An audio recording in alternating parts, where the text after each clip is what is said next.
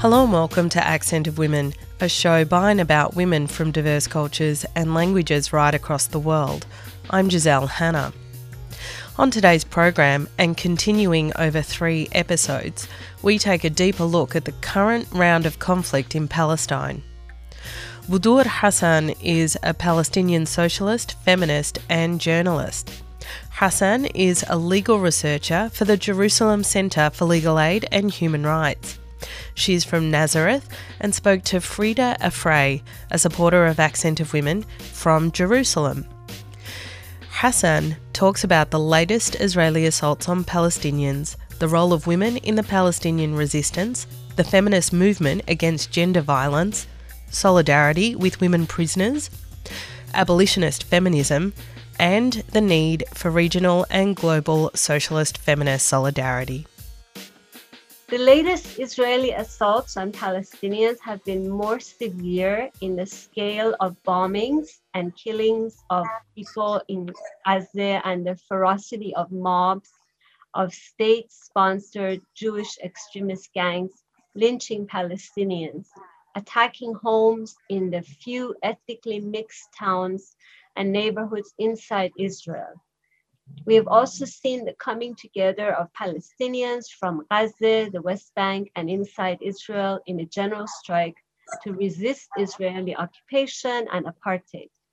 Please tell us more about the new features of the Israeli assault and the new features of the Palestinian resistance.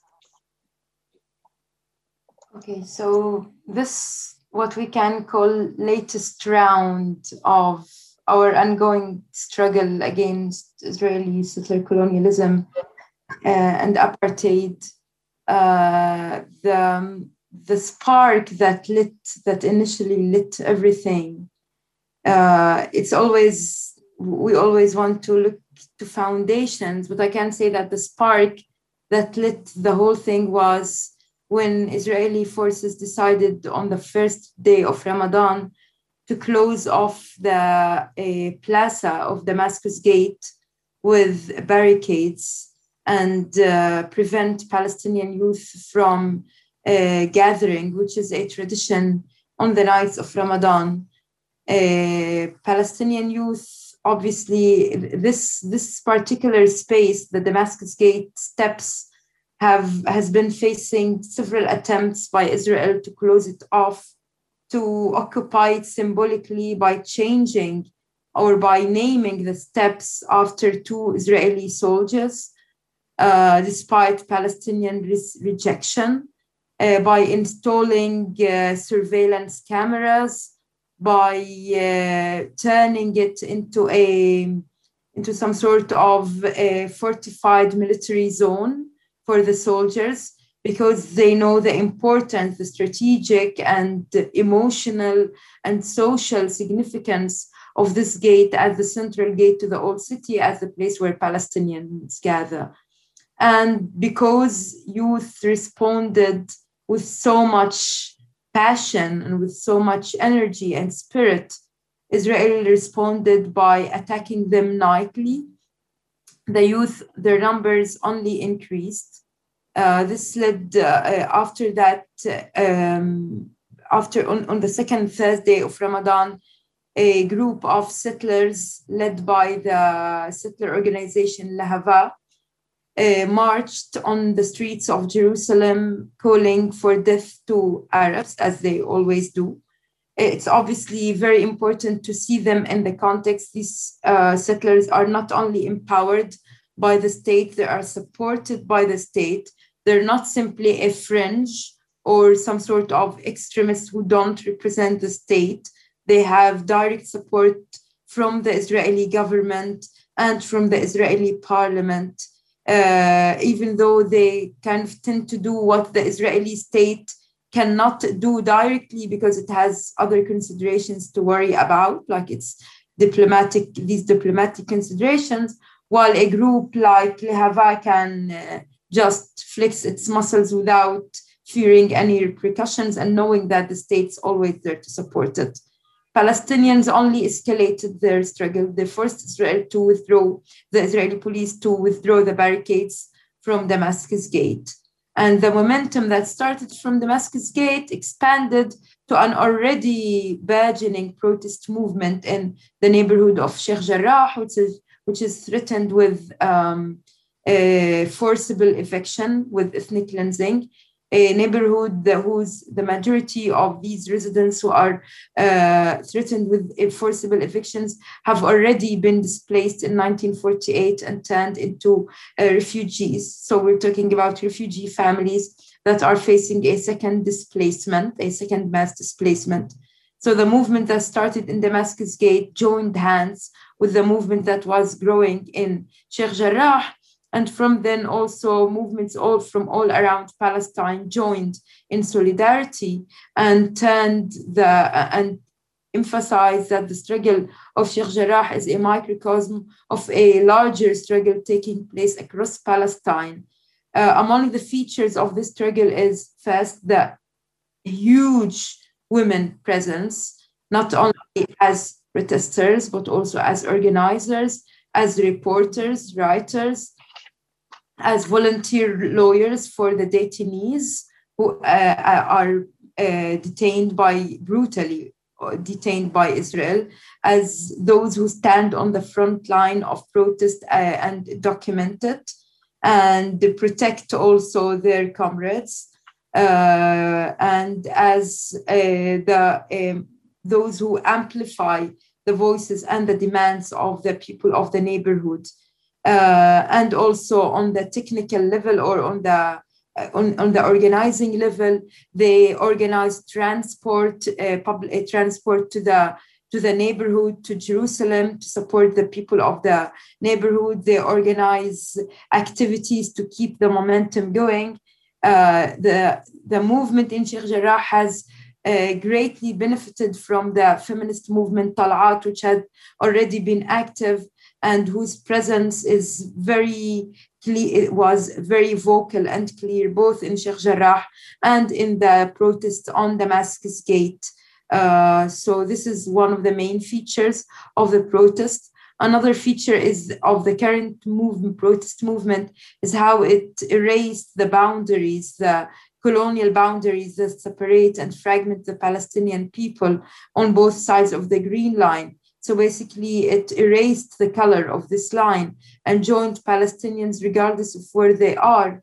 And obviously, the support that it has been building from Palestinian refugees in the diaspora, which has been one of the most uh, felt uh, support that we have been receiving from uh, the, our uh, from the refugee population in the diaspora. Uh, obviously, since the after um, Gaza entered into the equation, uh, which uh, when when the leader of the military wing of Hamas of Isdin Qassam, Muhammad Deif, threatened that if Israel doesn't withdraw from Sheikh Jarrah, uh, there will be response.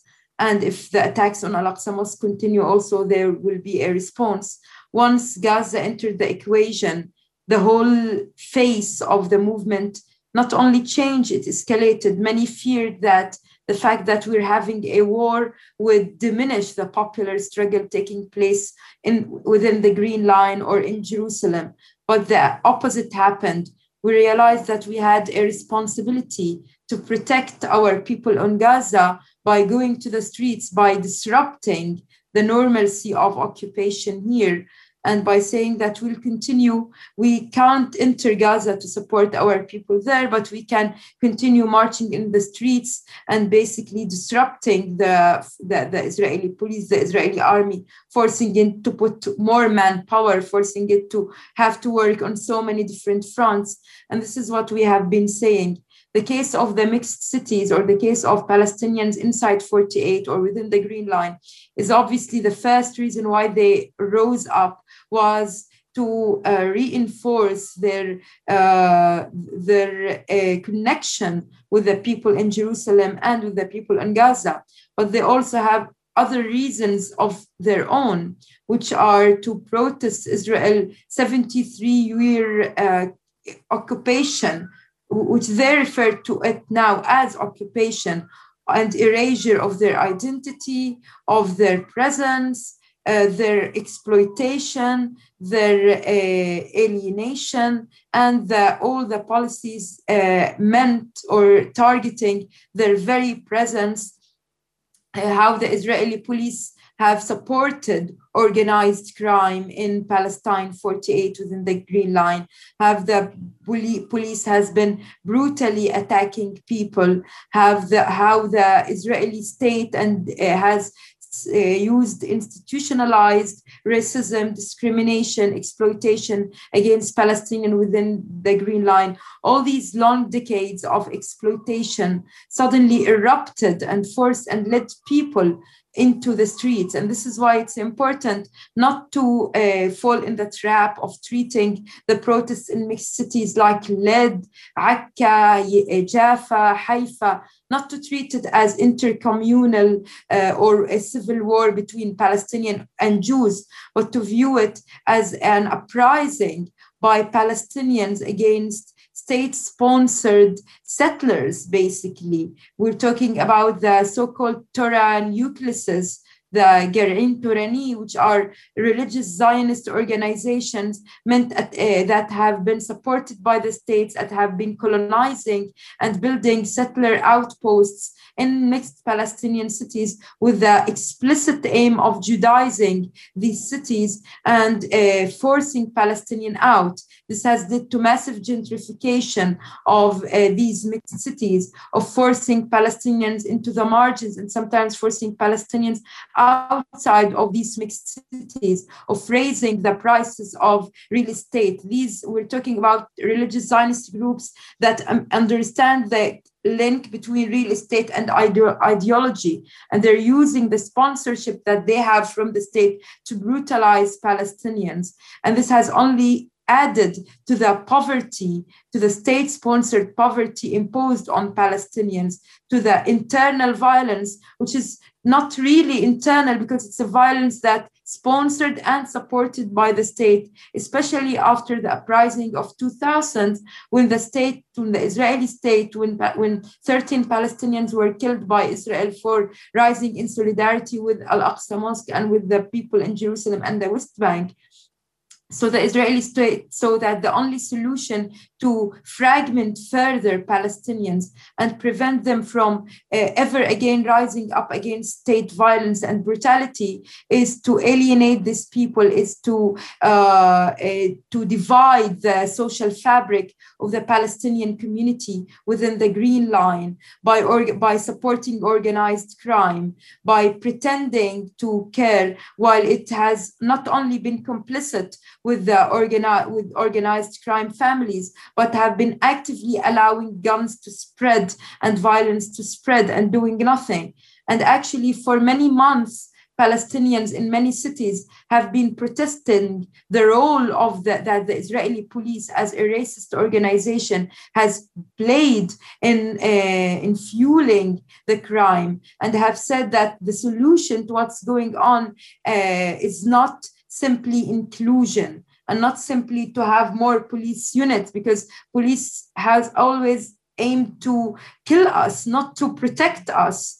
But the, the solution is to actually uh, to, to, to, treat it from its root, to know that Israel, as a colonial regime, has used so many strategies in order to kill our resistance and to erase our identity. And the only solution to face this is to understand our extension as Palestinian people and this is what the current uprising has made it possible. And this is what we saw during the general strike that uh, Palestinian declared last Tuesday, when from the river to the sea, Palestinian went on strike, despite Israel's threats to uh, repress uh, them, to fire those who went on strike. Uh, especially the uh, more vulnerable uh, and marginalized workers who don't really have networks of support.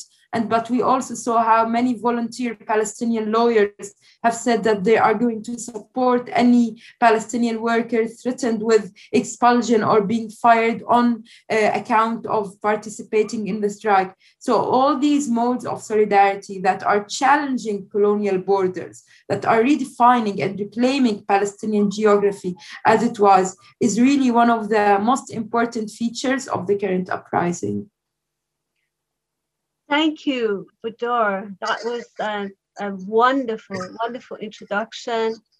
Um, and I really appreciate um, both uh, the, um, the, the further explanation that you gave of the state-sponsored nature of the um, of the uh, gang uh, attacks. Uh, I would call them pogroms. Um, I would call them pogroms against Palestinians. Um, and I also appreciate your uh, bringing out the role of women, uh, which I haven't seen much discussed uh, in the in the reports. The, the the very strong participation of women in every aspect of the of the uh, protest, um, and of course the both um, regional and international dimension of the Palestinian struggle and what uh, when I first learned about you, it was precisely because of your rootedness in that internationalism. Mm. And I, I, remember reading a, a, a, statement that you had written in solidarity with Syrian revolutionaries. Um, and you've also written about uh, uh, the Kurdish struggle in the Middle East. And that takes me to my uh, second question, which is um, you are a Palestinian socialist feminist who openly expresses her opposition to all capitalist, imperialist, and religious fundamentalist powers and forces in the region. In your blog, Random Shelling, you say that you despise nationalism and patriotism and stand for universal human emancipation. You have expressed your solidarity with Syrian revolutionaries against the brutal and authoritarian Assad regime, with Kurdish activists for Kurdish self-determination, with Iranian women protesting against the brutal Iranian regime. Why has it been so difficult for us Middle Eastern socialists to promote this type of principled stand and come together around it?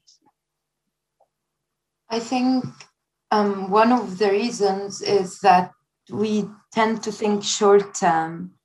And I think the way the this region has been divided um, in terms of who supports who militarily, especially, has led us to believe that as Palestinian we should support or stand with any power that claims to oppose the United States. And I stress the word claims because in many okay on many occasions it doesn't really oppose the United States per se, but use it as a fig leaf uh, to cover its oppression.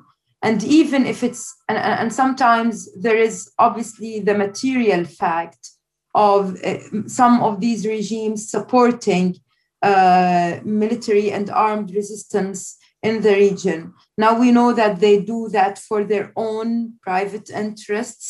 But again, the, the very fact, especially for many of us, for instance, as Palestinians who had long felt abandoned, then when, when we feel like there are very few states that support us militarily or with the, or rhetorically, then we say, okay, so how can we come against these states? Obviously, it doesn't justify I just trying to think why it has been so difficult to overcome this uh, state-centered uh, approach to what's going on.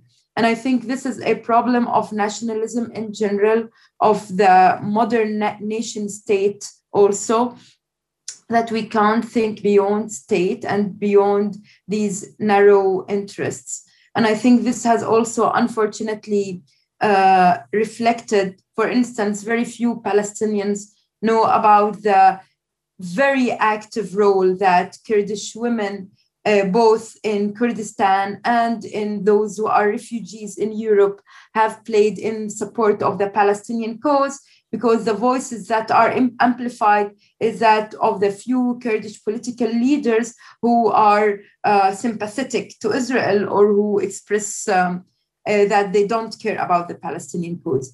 Very few Palestinians hear about the Iranians who have always supported the Palestinian struggle, be it uh, and also opposed the Iranian regime, be it in Iran or those Iranians who lived in Europe or uh, who are refugees who have been displaced or forced into political exile in Europe and the United States. So very few of us know about them, but instead we know about the right-wing Iranians who uh, who who always say don't care about Palestine. We have so many. We have our own concerns and who are who incite against Palestinians or who express their support for Israel. I think the fact that this selective coverage of which voices get attention, that, that, that these right wingers, instead of those who have always supported us, get attention. And on the other hand, the same happens here.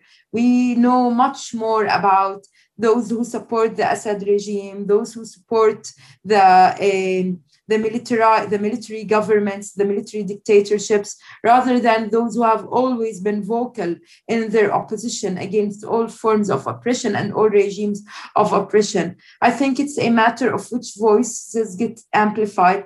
I think it's also a matter of our, I don't know, our really terrible political reality in which you don't really have the luxury of choosing your allies because it is it is sometimes forced on you and you feel like there is very little you can do. And sometimes you you feel like as individuals we're, we're very we, we only have our voices. We don't have weapons. We don't have we we are always accused of not thinking uh, strategically of being too innocent or too naive or something because uh, and forgetting what's the, the larger picture. I think I, I, I can't deny that it is very complicated. On the same at, at the same time, look when I see how in every Palestinian protest there is this reproduction uh, of the same chants that have been chanted during the Syrian uprising, and when I say that uh, words like Azadi have become even uh, beloved words on the streets on in, in some by some of the people here. When i see how how we are okay we were probably not as powerful as the other the, the, the sides that supported by the states but i feel like there is possible there are possibilities. I think someday perhaps when we are when we are more when we are freer at least uh, we can actually think more about what I can do to help each other rather than, than just being entangled in this geopolitical game. I think sometimes, especially in, in, in really more difficult times, it's really hard to disentangle yourself because no matter how much you say that it is about the people, it's not about geopolitics geopolitics does affect what's going on, whether we like it or not. And these interests do affect what's going on. It's it is important, at least uh, from our probably not very uh, influential position, to uh, always emphasize that what that I, I personally, I, I again, I can't claim to speak on one else's on any else one else's behalf I see that the struggle of political prisoners in Iran, in Syria, here in Palestine is one struggle. And I, I see so many threads in common in how the people rise up and how the people continue fighting every time, despite always being written off and when I see that the, I, I learned, I continue to learn, continue to be oh, inspired by the feminist movement in uh, by Kurdish women in Syria and Rojava, their their struggle for self-determination, for democracy, uh, that has taught us so many things. I think uh, so all these things, and also obviously Kurdish women in Turkey, Kurdish prisoners, political prisoners in Turkey. Again, we also have the claim of Erdogan to support the Palestinian cause, but obviously we know how cozy he is when it comes to maintaining economic relations with Israel. So again, uh, it is always deflating to see uh, other people buy into these propaganda. Uh, I, I, think it's very important to work on this. I, I, do understand that it takes time. I hope that this next generation that is not as bound or is not the political uh, is not the political representative of anyone is more conscious of the fact that ultimately in this region uh, the only liberation is is one that begins by us that you can't have you will never be liberated by a state that oppresses that exploits that kills its citizens or non-citizens or any or state that uh, is based on tyranny and on injustices including social injustices. And i hope that this will come this will accumulate to create this conviction in the near future and this will only lead to more uh, uh, truer solidarity and coordination between us as exploited, marginalized, and colonized peoples in this region. That was Budour Hassan being interviewed by Accent of Women supporter Frieda Afary. They were discussing the latest Israeli assaults on Palestine and the role of women in the Palestinian resistance. Tune in again next week for part two of this discussion. But that's all we have time for on today's program of Accent of Women. Accent of Women is produced in the Melbourne studios of Community Radio 3CR with the financial assistance of the Community Broadcasting Foundation. The show is distributed nationally via the Community Radio Network with special thanks to the Community Broadcasting Association of Australia. The music for Accent of Women was written and produced by George Kungeri. If you want to hear this show again or any of our previous programs, you can download the podcast from 3CR's website. That's 3cr.org.au. Go to the Accent of Women page and follow the links to this week's show. If you want to get in touch with the producers of the show, you can write to us at accentofwomen at gmail.com. You can also follow us on Twitter or like our page on Facebook. Thanks for tuning in. I'm Giselle Hanna, and I look forward to your company again next week.